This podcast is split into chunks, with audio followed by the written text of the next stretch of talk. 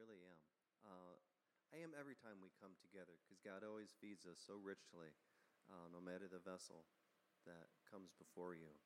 Um, we recently had a had breakfast with well, coffee with Melissa on Friday morning, and uh, it's always just such a pleasure uh, to do that. Not only with her, but really, I mean, with any of you as we get a chance to just connect and just get a little bit more what's going on in life. But uh, there's such an amazing fragrance coming off of her life that if you haven't hung out with Melissa before, I encourage you to find find some time to do so. Um, there's, there's a depth uh, to to the well which she has, and it's fresh, and it's anointed, and uh, with that, I know you're going to be blessed by this morning's word. So please welcome her as she comes to give the word. It's like the nice way of saying you smell. No, I'm just kidding. uh, no, it's funny. I don't need this. It is funny. okay, so I've been thinking about this a lot, and if you were here last week and you were here when I gave the offering, we're going to be working out of the same uh, area of Scripture, but we're going to go much more in depth. And the hardest part I have um, after writing a paper, a sermon, anything that I have to write or come up with, is giving it a title. I don't know why. Because the paper should have an overarching theme, the sermon should have an overarching theme, it should be easily identifiable. But for some reason, sometimes I get lost in all of the little details that I've just spent so long working with, chewing on, coming up with, organizing that I have to actually pause and think about what the overarching theme is. So when Catherine asked me this morning, and I'm like, oh man, because I knew she was going to ask me last night before I went to bed, and I'm like, I probably should start thinking of a title. But I'm like, oh man, I got to come up with something. And, and God dropped into my lap, Raising Foundations. Okay? So the scripture that we're going to be working with, it's going to be a little scripture heavy, okay? It's kind of, this is going to kind of be like a Bible study slash sermon, all right? So the scriptures we're going to be working with is 1 Kings 18 and 1 Kings 19. All right, we're not going to read every single thing. I'm not going, I'm going to skip over it, so some of the things are kind of kind of be paraphrased, but there are a lot of uh, very important points, and there's a raising of a foundation here, which Elijah's doing, and we're going to talk about in a minute. And there's very specific seasons in a very short order in these two chapters of Scripture that Elijah, the prophet, goes through that are applicable to any believer's life and walk. All right? So I have found myself in all of these areas, not specifically these areas, okay? I didn't go up against the prophets of Baal, but spiritual warfare, right? You'll find yourself or a reflection of you in all of these areas and how it applies and how we can raise the foundation and the standard so that we can build on what's gone before us so that we move from faith to faith and glory to glory. So let's see how this plays out with Elijah. So at this time in 1 Kings 18, Ahab is the king and Jezebel is the queen. And it says that Ahab was one of the wickedest kings in all of Israel. All right? He's the worst of the worst. And Jezebel is his queen, and Elijah's the prophet at the time. And one of the reasons he's the worst of the worst is because he tears down the temples of the Lord and he replaces them with temples to the prophets of, to uh, Baal and Asherah on all the high places. And so we're going to, so Elijah steps into the picture, and remember, we're in the Old Covenant, and in Deuteronomy, it lists the law and the consequences to breaking the law, along with the blessing that comes with following the law. Well, one of the consequences of breaking the law is that it will not rain. So Elijah becomes public enemy number one in the country because he goes to Ahab and he goes, You've reinstated worship to idols. You've desecrated the areas that are meant for the living God. And he goes, It will not rain in this land until it's remedied and it stops raining. And now you have three years later, three and a half years later, and Elijah pretty much had to disappear because he became a hunted man. So we're going to start 18, verse 3 ish. So there's been a famine in the land for about three years, and Ahab summons Obadiah. Now, Obadiah was in charge of the palace, and he was a devoted follower of the Lord. Ooh, so you have a wicked king with a faithful, God loving, God fearing, obedient servant. Kind of reminds you a little bit of Daniel, doesn't it? Serving the gods. But this is his home turf. This is Israel, the nation that he's serving. So he serves king and he serves country. And Obadiah is placed in the midst of a kingship that is evil and wicked. And he, when Jezebel tries to kill all of the prophets, he hides them in the caves. And he feeds them for these however long they were hidden. And he waters them in the midst of this famine. And he's the only one who knows about it inferred. Maybe somebody else is helping him. That's a lot of people to feed, but he's, he's the one. And his name even means the servant of God. And Obadiah was placed intentionally in this position as salt. And in Matthew 13, we're called to be the salt of the earth. And it says, What good does salt do if it loses its flavor? Can it become salty again? Or does it get thrown out and trampled upon? Now, we look at Obadiah, some of us could look at Obadiah um, and say, well, you're, you're in the king's court. You didn't say anything to Ahab. You didn't stand up and read him the law and give him the riot act and say, You are wicked. You are evil. Why are you doing this? Was he dishonoring God? Or was he salt set to preserve? Because salt does more than just flavor. So let's think about salt for a little bit because sometimes I think we need a perspective shift when we're talking about things, especially symbolic things. Salt does flavor. I like salt. Salt is a binder when you're baking, it's a stabilizer when you're cooking. It's a function, it, you need it for your body to function. It is a necessary mineral for your heart to work properly and your body to function. Salt is a preservative that's why all of your processed food has such a high content of salt because bacteria cannot live where there's high contents of salt. So it preserves. And this one I found interesting. Salt also slows yeast when you're baking bread. So as the bread dough rises and the yeast, which we know from scripture, we just need a little bit of leaven to make the whole loaf rise. But as the yeast eats up all of the sugars, if there isn't salt to slow down that process, it actually makes the bread weak in structure, it makes it deflate, and it doesn't have any flavor. So the salt actually slows the process down so that when the process is complete, it's great. It's yummy. It's perfect. It's food, right? That you want to eat. So Obadiah is hidden here as salt. And all of a sudden, Elijah, Elijah shows up to Obadiah and he goes, I'm here. And he's like, What are you doing here? All of the kings and nations surrounding us had to swear an oath that they didn't know where you were, but you show up to me. Do you want me dead? Because that's a real threat that Obadiah is living under the threat of death, which is why I say he was placed there. He was salt. He's the preservative.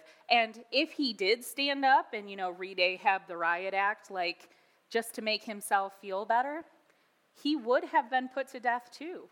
There's nothing stopping Ahab from doing that. And the prophets of the Lord would have also been put to death. There was a bigger picture, a bigger plan that Obadiah was serving. So sometimes we have to look at people that we don't always agree with, or we find them in situations and we're like, well, why aren't you doing this? Maybe you should say that. But maybe we don't operate under the same function or revelation that they have while they're holding that position. We actually have to submit those things to that person because they're called to be in a place that we might not understand or even agree with. And Elijah doesn't just poof show up to Ahab. He first goes to the servant of the Lord, Obadiah. And he says, uh, Go and tell your master I'm here. And Obadiah's a little nervous, and he's like, oh, no, no, I don't know about this because what if God calls you away and poof, you're gone? Talk about translation, right? Elijah does that a lot. Poof, he's here, poof, he's there. Nobody knows. You see that a lot of Second Kings too when he's with Elisha. And Elijah reassures him, I will present myself to Ahab this very day. You have nothing to fear. So now Ahab comes. Ahab comes and he's like, Oh, look, it's the troublemaker of Israel. Like, all the blame and all of my personal responsibility I'm going to put on you because you are the one who made it stop raining. And Elijah goes, No, no, no. I made no trouble for Israel. That, my friend, was you. You made choices, and choices have consequences. Isn't it interesting? Isn't it interesting that sometimes when we experience the consequences of our choices, when we know or have a feeling what the outcome will be, anyways, we like to shift blame.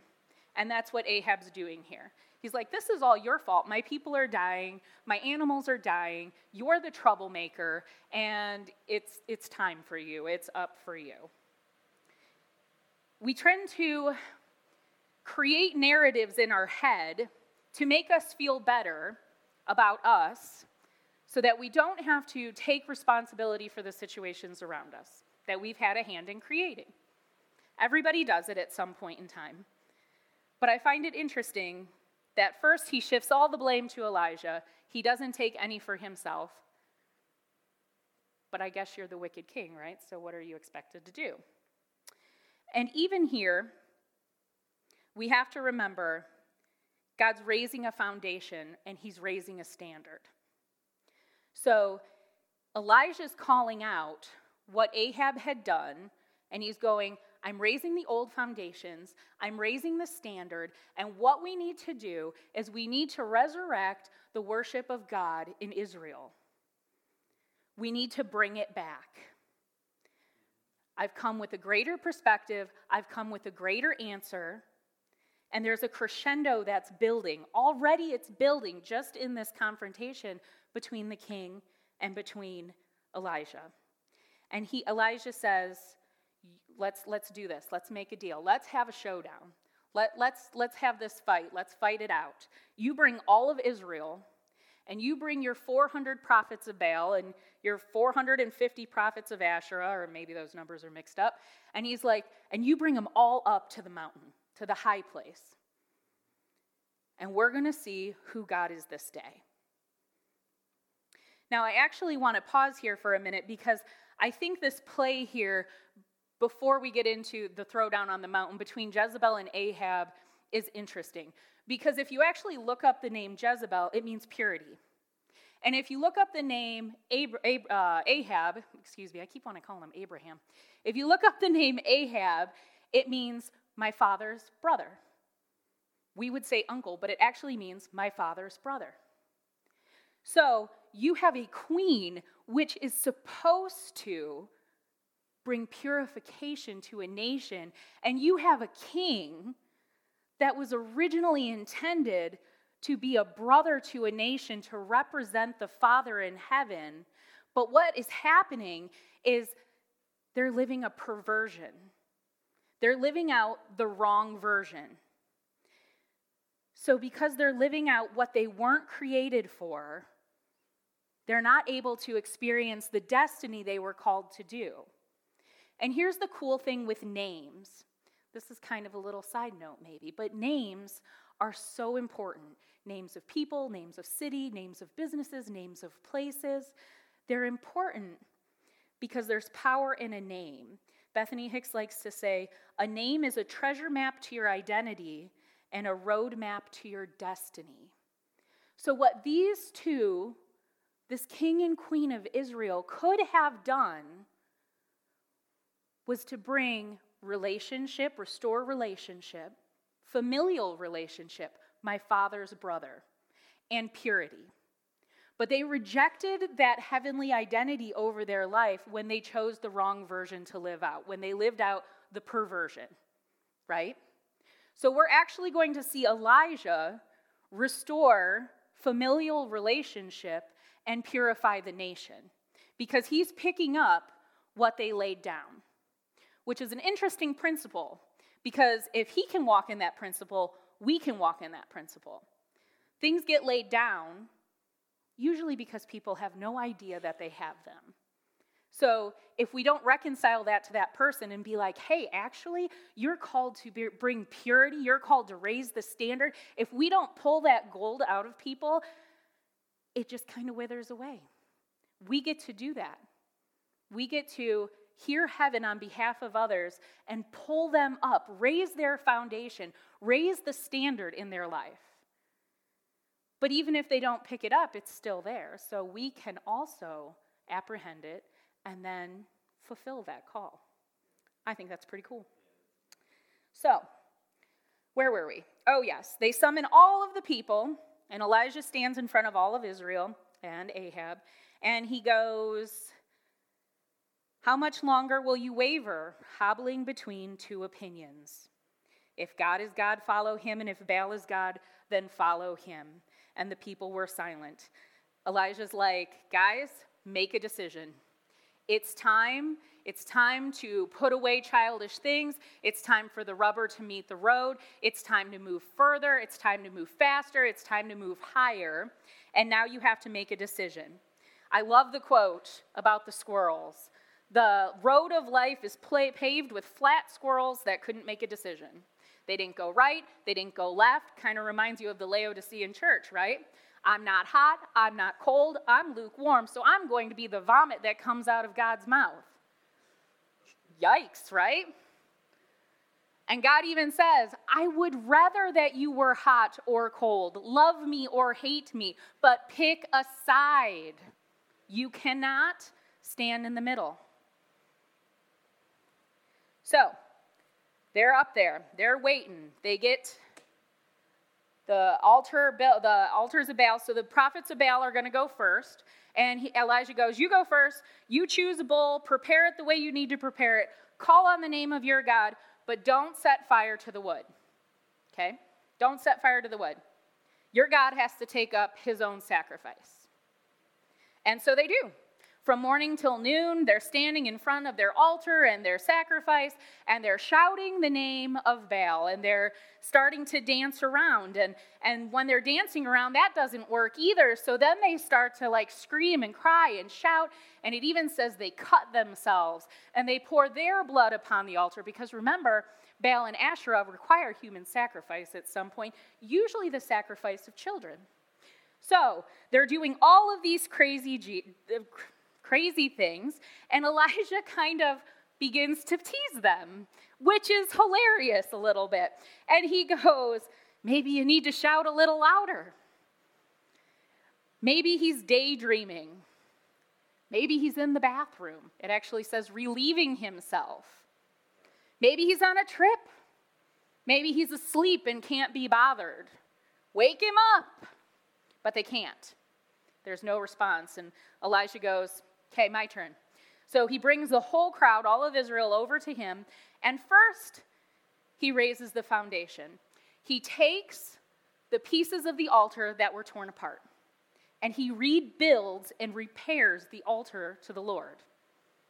And he uses 12 stones, which represent the 12 tribes, and he digs a trench around it and he piles the wood on it and he cuts the bull up and he puts all the bull pieces onto the wood.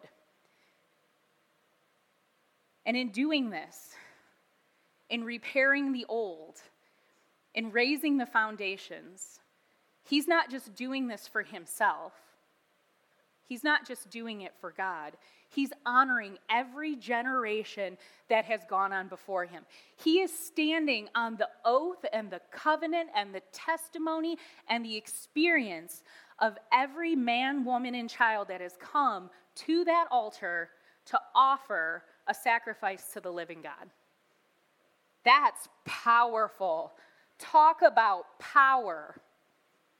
He restored that in that moment. So he's got it all piled on there. And then he fills large jugs with water and he goes, Pour it on the offering. He does it once. And he goes, Do it again. He does it twice. And he goes, Third time's a charm. And they pour it on there the third time. And they said the water was overflowing. It overflowed into the trench. Everything was drenched. The sacrifice was under the water. Three times. That's significant. Numbers, especially in the Old Testament, are very significant. And what was Israel desperate for? Water. They were desperate for water. They needed the water. And what did the water represent? Well, you got three, right? Father, Son, Holy Spirit. You have the Trinity. And what does God say, and, or Jesus say, or excuse me, Paul say in Ephesians 5? Jesus sanctifies and purifies the church, his body, by the washing of the water of his word. What does Jesus say to the woman at the well? He's sitting there. She approaches. She's a Samaritan woman. She's unclean. He goes, Give me a drink. Are you even speaking to me? How could you even talk to me? Uh, not only are you a man, you're a Jew. How could you even approach me? Why would you ask me? There's a reconciliation taking place. He goes, Give me a drink. And she does. And through conversation, through his word, she has a revelation that he really is the Son of the living God. He is who he says he is. And he goes, You give me a drink, and of this water I will thirst again. But I say to you, anyone who drinks the water that I give will never be thirsty. It's like a bubbling eternal wellspring. And guess where it resides? In the new covenant, in us. It bubbles up, it bubbles forth. It's always present. Are we aware of it? Are we aware of what we have? Are we like Elijah and we pull on the testimony of generations that have gone before us, experiences and revelation and strategy that has gone before us, and we pull it inside and we say, okay, God, let it bubble up in me. Let me be an answer to the nations. Let me raise the foundations. Let me arise to lead men and women and children to you. So, Elijah has sacrifice. He walks up to it. Short prayer, like 10 second prayer. Actually, I'll just read it. O Lord God of Abraham, Isaac, and Jacob, generational, prove today that you are the God of Israel and that I am your servant. Prove I have done all of this at your command. Lord, answer me. Answer me so these people will know that you, Lord, are God and you have brought them back to yourself. And immediately, immediately, without wait, the fire of the Lord flashes down from heaven, burns up the bull, burns up the wood, burns up the stone, removes the dust, and licks up the water. I can't even imagine what that looked like. It licked the fire of God licked up the water. Like, I get a lot of pictures in my head when I hear that imagery, but they're all kind of weird, guys. And it's like, I don't even know how you would describe that. Wouldn't that be a sight to behold? Licked up the water, and it was gone. And what was the people's response? They made their decision. They fell down on their face and they began to worship God.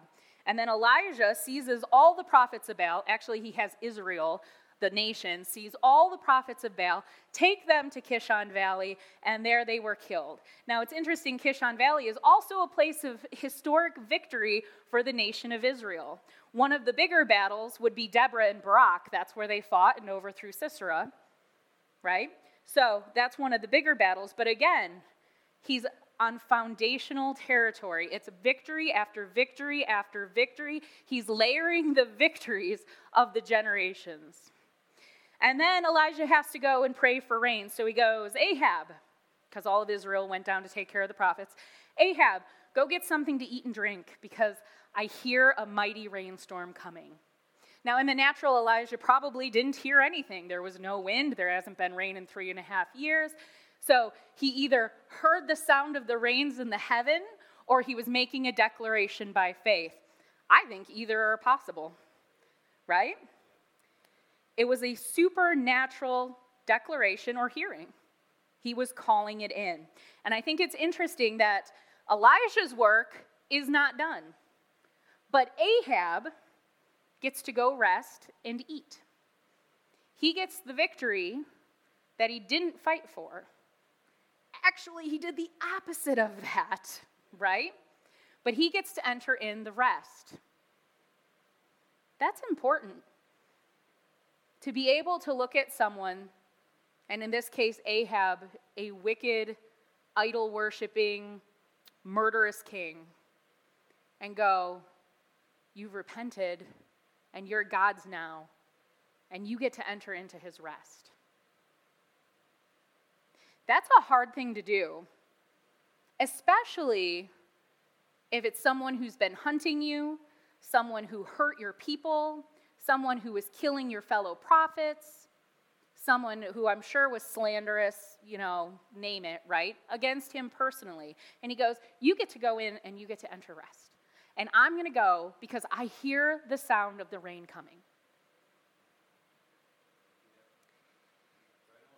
Guys, we like the Old Testament hellstone, fire, and brimstone, but I'm pretty sure that's a lower standard. Actually, I know it's a lower standard. That's easier than saying, I will love my enemies, and I will let them enter into the rest of the Lord, and I will lift them up. That's a higher standard. That's raising the foundations. That's hard to do outside of Christ, even in Christ. I have a hard time doing it sometimes. So, anyways, Ahab goes and he eats and he drinks. Elijah, with a servant, he goes and he climbs the mountain and he gets down on his hands and his knees, and his face is between his knees, it says, and he starts crying out to God for the rain. And he sends his servants and he says, Go look to the sea and tell me what you see. And the servant goes and he comes back, nothing. And he does this seven times and it's nothing. Well, six times. He does it six more times and it's nothing. Now imagine you're Elijah at that moment. If I were Elijah, my first thought, I'm still praying on behalf of Israel, but my first thought would be, man, my knees are killing me, right? The dirt is in my face. I think I inhaled a little pebble up my nose. I'm not sure. I'm kind of hungry. I didn't get any water. I didn't get any food. Hang on, I gotta focus. And then it's the first time, second time, third time, fourth time, fifth time, sixth time. By that sixth time, remember, he is a man, he is a person, just like David. David had to encourage himself in the Lord. I bet by the sixth time, he was like, God, this was your word, this was your promise. This is what Scripture says. This was the experience of Abraham. This was the experience of Moses. He's pulling all the strings of that tapestry. I would be. Because you got to hang in there, right? Now, the seventh time, the servant comes back and he goes, Isn't it interesting? Actually, I'm going to hop back. Isn't it interesting the the order that that took place. First, I'm physically uncomfortable. Then, I'm kind of mentally uncomfortable. Then, I'm kind of like distraught and doubting. It kind of happens like that in my prayer when I'm pushing in and I can't give up, and it's been the sixth time. There's a progression. That's interesting. Anyway, the seventh time, the servant comes back and he goes, Well, I see a little cloud about the size of a man's hand.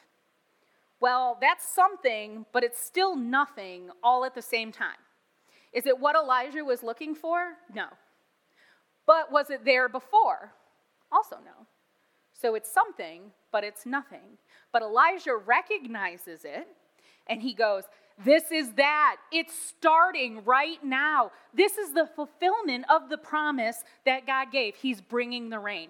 And he's so sure and he's so full of faith in that moment that he goes to the servant, Go tell Ahab he has to leave now because if he doesn't leave now, the rain that is coming is going to stop him.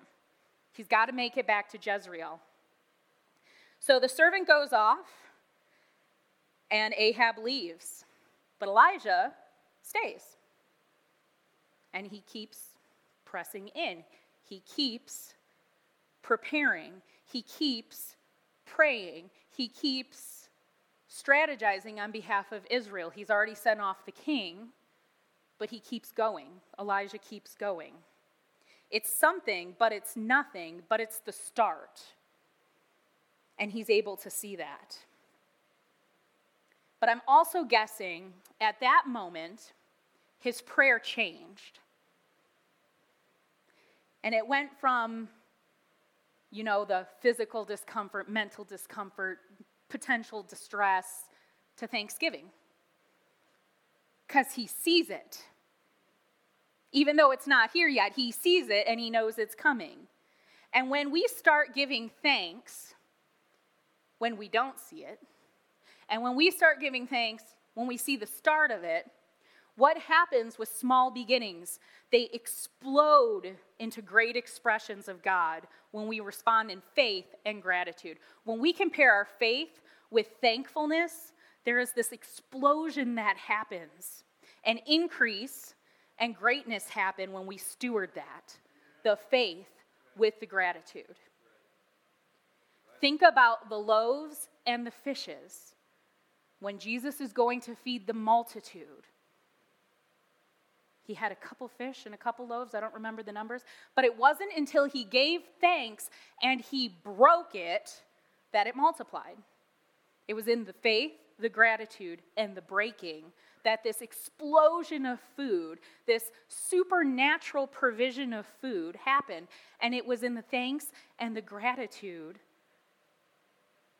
and the pursuit that brought the rain.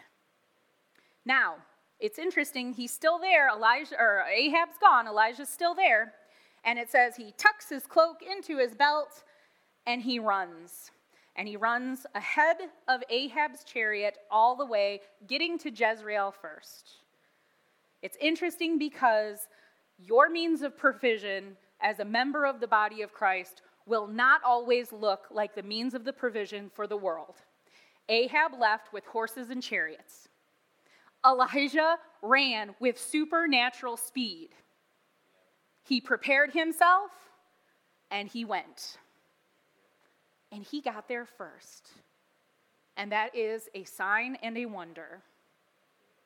God does not forget his servants, but as a servant, I want to be aware of my options. Do I know that I can run with supernatural speed? Do I know that my provision is going to look different than Fred's provision, than Jen's provision, than Josh's provision? Do I know that all of our provision in this room will probably look very different than any provision that the world has to offer us? When they had to pay taxes, Jesus and his disciples they go fishing, right? Makes sense. Catch some fish, sell them, make your money. Nope, that's not what happened. They got one fish, I think.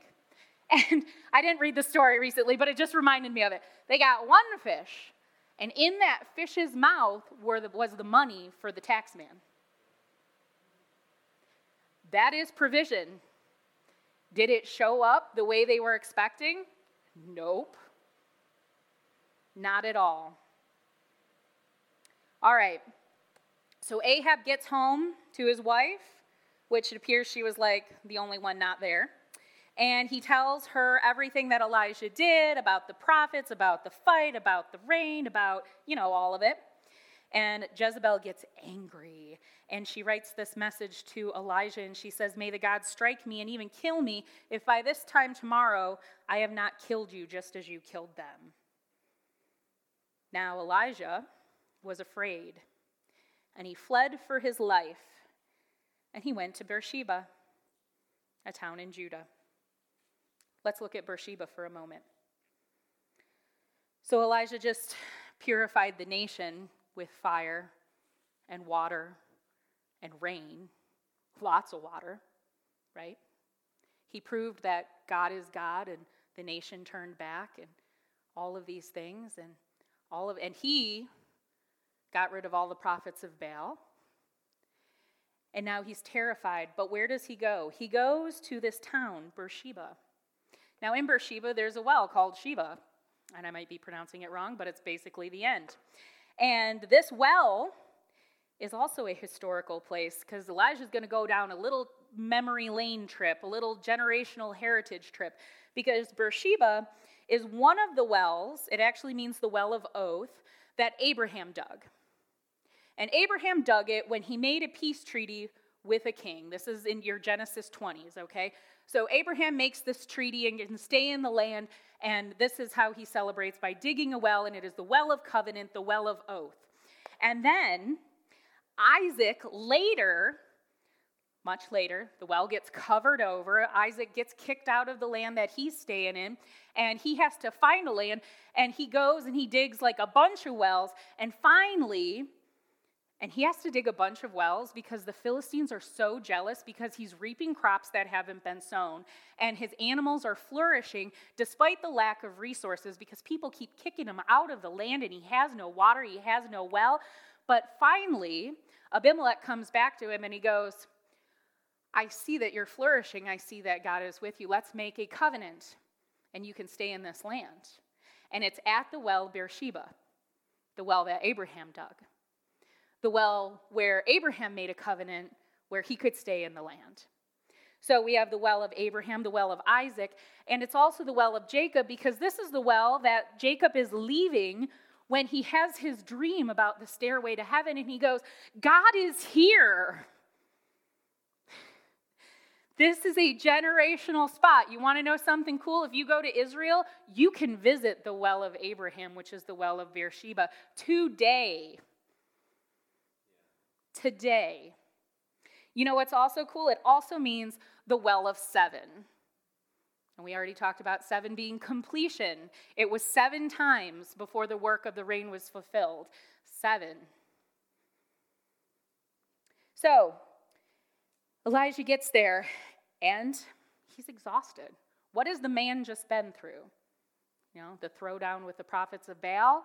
He pressed in for the outpouring of rain. He runs with supernatural speed all the way back to Jezreel. He's threatened. His very life is threatened. And he lays down under a tree and he's like, I'm done. I'm done. I've had enough. I'm no better than my ancestors who have already died before me. And he falls asleep. And an angel touches him to wake him up. An angel touched him and beside his head was bread and water, and he said, Eat this. So he ate it, and he goes back to sleep. And an angel again wakes him up, and he goes, No, you have to eat enough to sustain you for this journey. Get up and eat this. And the food that he was given, says this in, uh, we're in, we're in 1 Kings 19 now, and we're in verse 8. And the food that was given to him gave him enough strength to travel 40 days and 40 nights to Mount Sinai. So, guys, this wasn't just any regular bread and water. Do you know of a bread that will give you strength for a 40 day journey? Do you know of water that will last you potentially for a 40 day journey? You could, I guess you wouldn't, I was gonna say you could make a killing on it, but I guess you wouldn't because it would like sustain you for so long, like you would make no money at all, right? This was supernatural food. This was supernatural sustenance that he was given to eat for 40 days. Kind of like the living water that we just talked about, the wellspring of life, eternally bubbling and flowing that Jesus offers.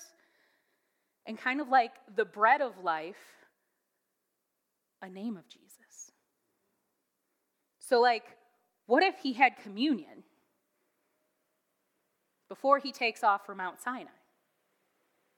And let's talk about another historic place, another foundational place. Because Mount Sinai, also known as Mount Horeb, uh, was the mountain that Moses went on for the Ten Commandments. It's the mountain that he meets God, Moses meets God. It's also the mountain that God wanted to show up to all of Israel, to draw them close, to speak to them personally. And when all of Israel showed up, the mountain shook and there was smoke and there was lightning and there was thunder and there was earthquakes and it was scary and Israel goes, "Nope, we believe you chose Moses. We choose Moses too. Moses is going to be our intermediary. Let's not do this again." That's the same mountain. remember that as we keep reading here a little bit, because I'm going to read this next section and then we'll talk about it. All right, so he's at Mount Sinai. He's in a cave where he spent the night. And the Lord said to him, Elijah, what are you doing here? Oh, God asks a question. God knows the answer to all questions that he asks. But hey, Elijah, what are you doing here? You know what's really funny about this question, too? Apparently, we're not going to read it, and I'm just going to keep talking. We are going to read it, though. I'm just kidding. You know what's funny about this question? God sends an angel to wake him up and feed him. God sends an angel to wake him up and give him supernatural food that will last him this entire journey. And the angel actually leads him to Mount Sinai, and, and God's like, Why are you here? What's going on? Right? And Elijah replies, I've zealously served the Lord, the God Almighty. But the people of Israel have broken their covenant with you and torn down your altars and killed your prophets, and I am the only one left, and they're trying to kill me too. God's like, okay, go out and stand before me on the mountain. That's what the Lord told him. And Elijah stood up, and the Lord passed by, and a mighty windstorm hit the mountain. Such a terrible blast, the rocks were torn loose, but the Lord was not in the wind. And after the wind, there was an earthquake, but the Lord was not in the earthquake. And after the earthquake, there was a fire. The Lord was not in the fire. And after the fire, there was the sound of a gentle whisper. And when Elijah heard the gentle whisper, he wrapped his face in his cloak and he went out and stood at the entrance of the cave. When Israel was with Moses and they went to meet God at Mount Sinai, God showed up and the loud, scary, noisy, thunderous things which scared them. And Moses even said, This is a test. Don't back down. And they did, anyways, out of fear. Moses is here, and God is shifting how he's speaking right now because he didn't show up in the wind and the fire and the earthquake. He showed up in the gentle whisper. And Elijah had to undergo the test. Where was God? In the thunder? In the fire? No, in the whisper. And at the sound of the whisper, he left the cave, probably immediately. I think it's Oswald Chambers. At the sound of the slightest whisper from my Lord, I run. Right? I want to do that. And again, God asks him, What are you doing here? And he replies the exact same reply I've zealously served the Lord God Almighty, and the people of Israel have broken their covenant with you and torn down your altars and killed your prophets. I am the only one left, and they're trying to kill me too. So here's an interesting thing about a cave a cave season, because we all find ourselves in cave seasons hidden away.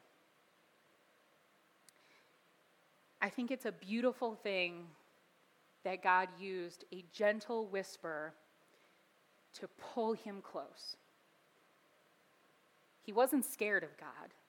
He didn't flinch at the thunder and the lightning and the fire. He knew he was God's. He knew what he just walked through, how God sustained him in the famine, how God brought him through the prophets with, at Baal and that whole thing, and how, how he ended up here. He, he knows his story, and he knows the story's past. He's not stupid. Maybe he's exhausted. Maybe it's a momentary lull where Elijah has to stop doing all the big things to get in the presence of the living God, to realign his life, to quiet down, recalibrate, reevaluate, let the dead things go, maybe prune the living ones, because when you prune it, it bears more fruit, so that he can enter into a new thing. Because here's the cool thing about caves even though they feel like death and they feel like you're hidden and it feels like you'll never come out again and it feels long and drawn out. Here's the cool thing about a cave they're transformational. The way Elijah goes in, the stories that he just did, the feats of his past, those are great. But this cave is transformational. And when Elijah comes out, he's going to be completely different than the man he walked in. He gets to raise his own foundation.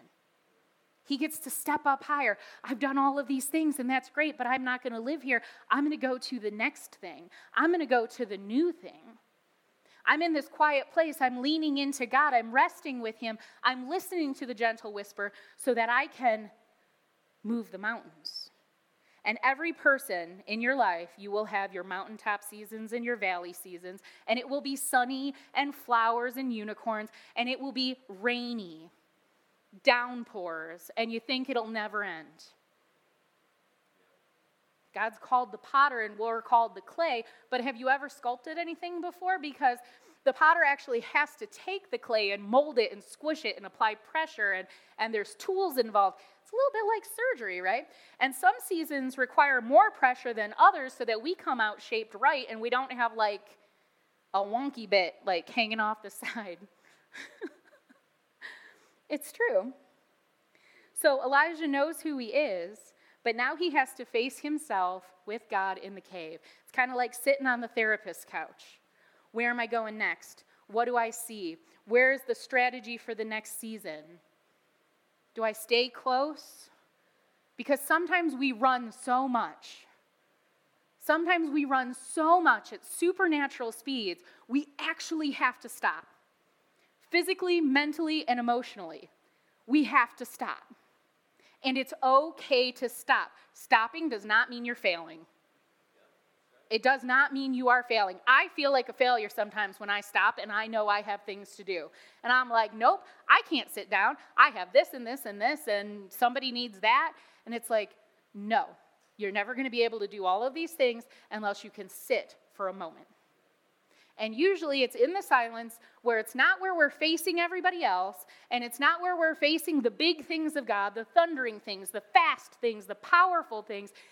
It's where we intimately sit with God and we face ourselves and we deal with our house, our person.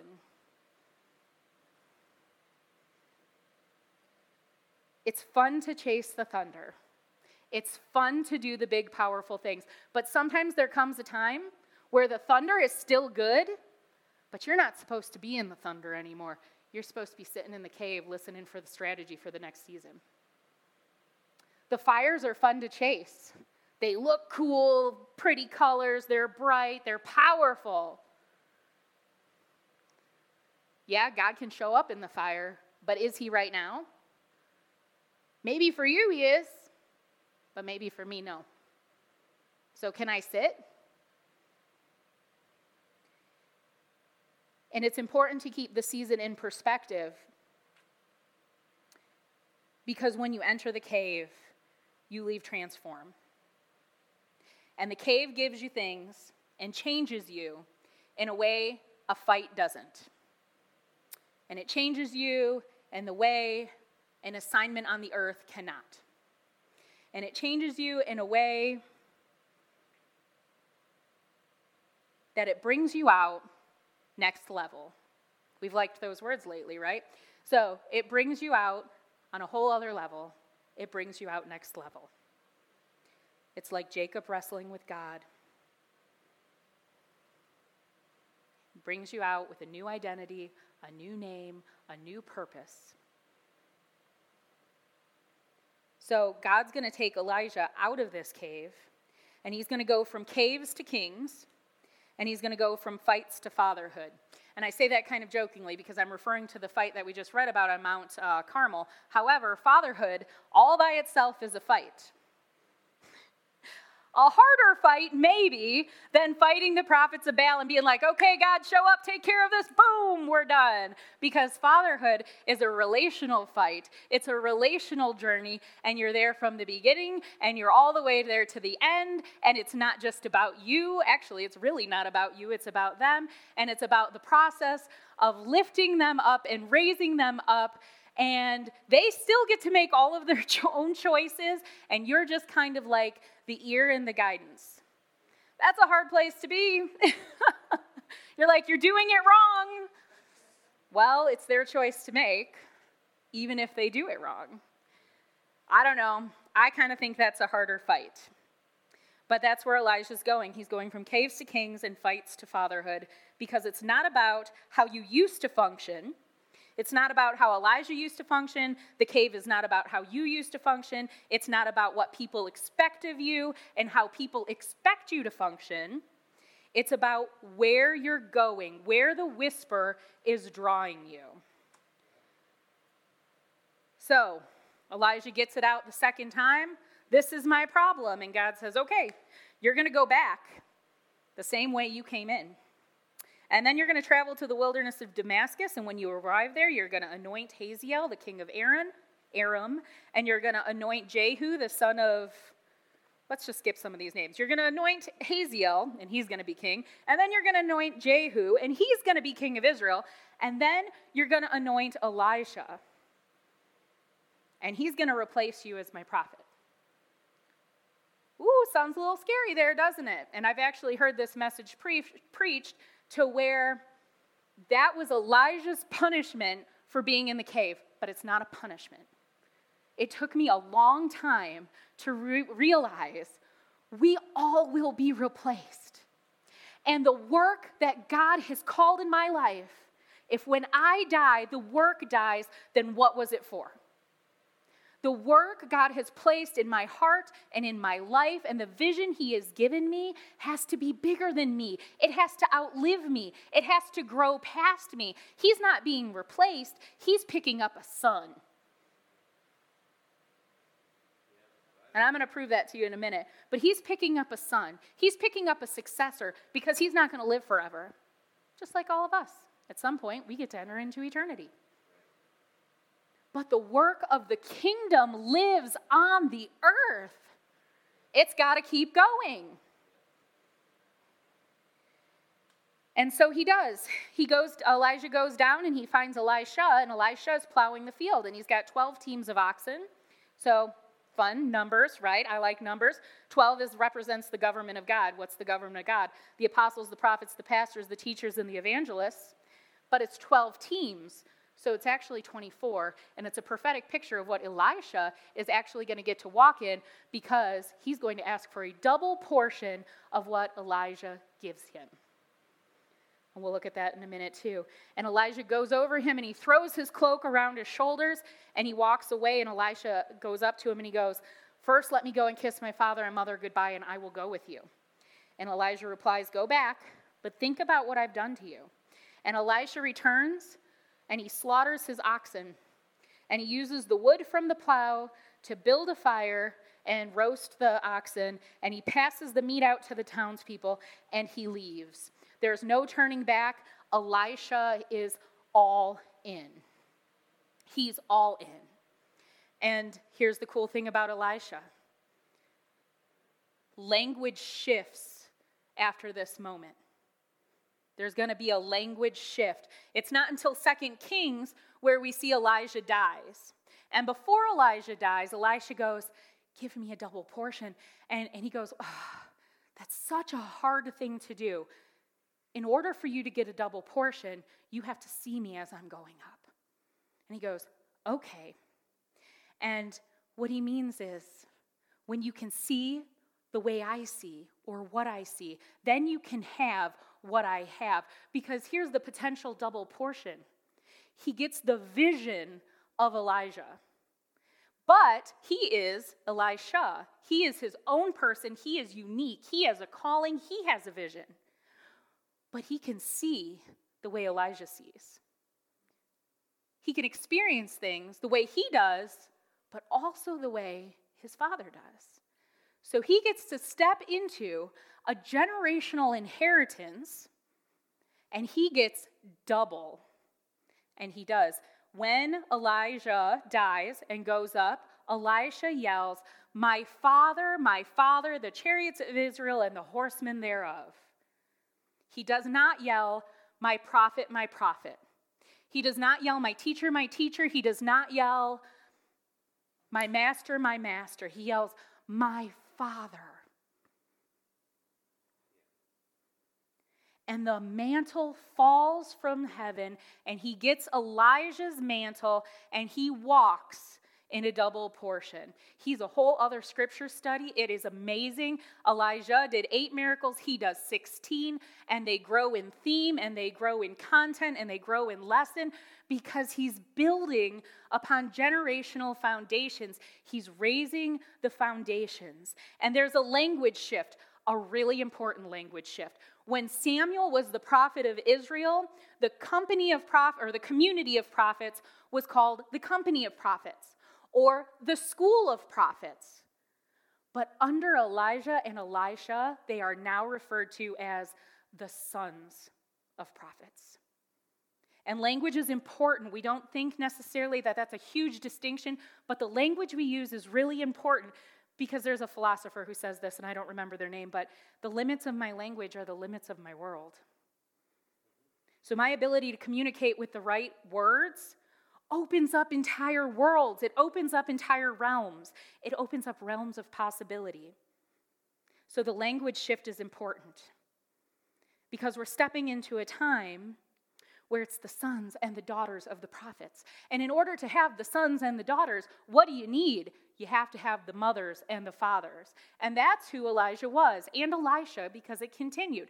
He was a father. And he rose Mothers, do you want a direct example? Let's look at Deborah. Barak comes to Deborah and she goes, Why didn't you go out and get Sisera? Why didn't you take down the army? God's with you. And he goes, Oh, I'm not going. I'm only going to go if you go. And she goes, Okay, I'll go with you. And she's like, But your consequence is this victory is going to belong to a woman, which it does, JL. And she goes out and they are victorious. God was with them. They wiped out Sisera and the army, and eventually Israel goes stronger and stronger. But then it says in Judges 5 that Israel, or I, Deborah, arose as the mother of Israel. And that was when Israel grew in strength and might and power. She was a judge of Israel, she was a prophetess of Israel. She sat under the palm tree and judged Israel and gave out uh, prophecies. But it wasn't when she rose as the judge, it wasn't when she rose as the prophetess, it was when she arose as a mother. And the language we use is important. And girls, women, you're the mother. And men, you're the father. And we have to work together. And if the language of mother and father stirs something in you, if you're like, no, no, no, I don't really want to be the mother and the father, let's go back to the community of prophets, the community of believers, the community of faith well, there's probably something in there that you have to take to that still small voice and go, why? Because mother and father is not a personality type, it's not a temperament, it's a you. And you are a unique expression on this earth of what it means to be a mother and to be a father. Do not put yourself in the box. We talked about breaking our perspective over salt earlier. Now we need to think about what father and motherhood looks like and how it shows up. Because that's what God is pouring out on the earth. He is rising up, raising up mothers and fathers to pull on the generational foundations and lift his people higher. And you do not have to be a biological parent for this to apply. You do not have to be any specific age. There is something you have to give inside each and every one of you the teens, the 20s, the 30s, the 80s. I don't care. There's something that shows up in you that can mother and father. And what's great is, and what's important is, we need to do it together. So I'm going to end here with this, and I'm going to pray. Father, thank you for the example of Elijah throughout your word, and thank you that you show up in power on our behalf, that you show up and you fight our battles and you give us supernatural provision and you come alongside us, and, and the provision you pour out let it be something we see and recognize and grab a hold of. Don't let it pass us by because we don't recognize it. Lord, awaken our senses to recognize what you're doing in our lives. Awaken our senses to hear that still small voice, to know what to lay down, what to pick up, where we're going, if we need to sit, if we need to run, or if we need to fight. But most of all, Lord, I pray that you would bring relationships into our life that mother and father us. And I pray that you bring relationships into our life to where we can be a mother and father of the kingdom of God so that we can raise the foundations and build generational inheritance so that our kids, our discipled people, can go farther than we have gone, and it's just an exponential effect. Thank you that you're shifting the language. Thank you that you're shifting the thought processes. And Lord, let us grow in your kingdom perspective of what you're pouring out on the earth. In Jesus' name, amen.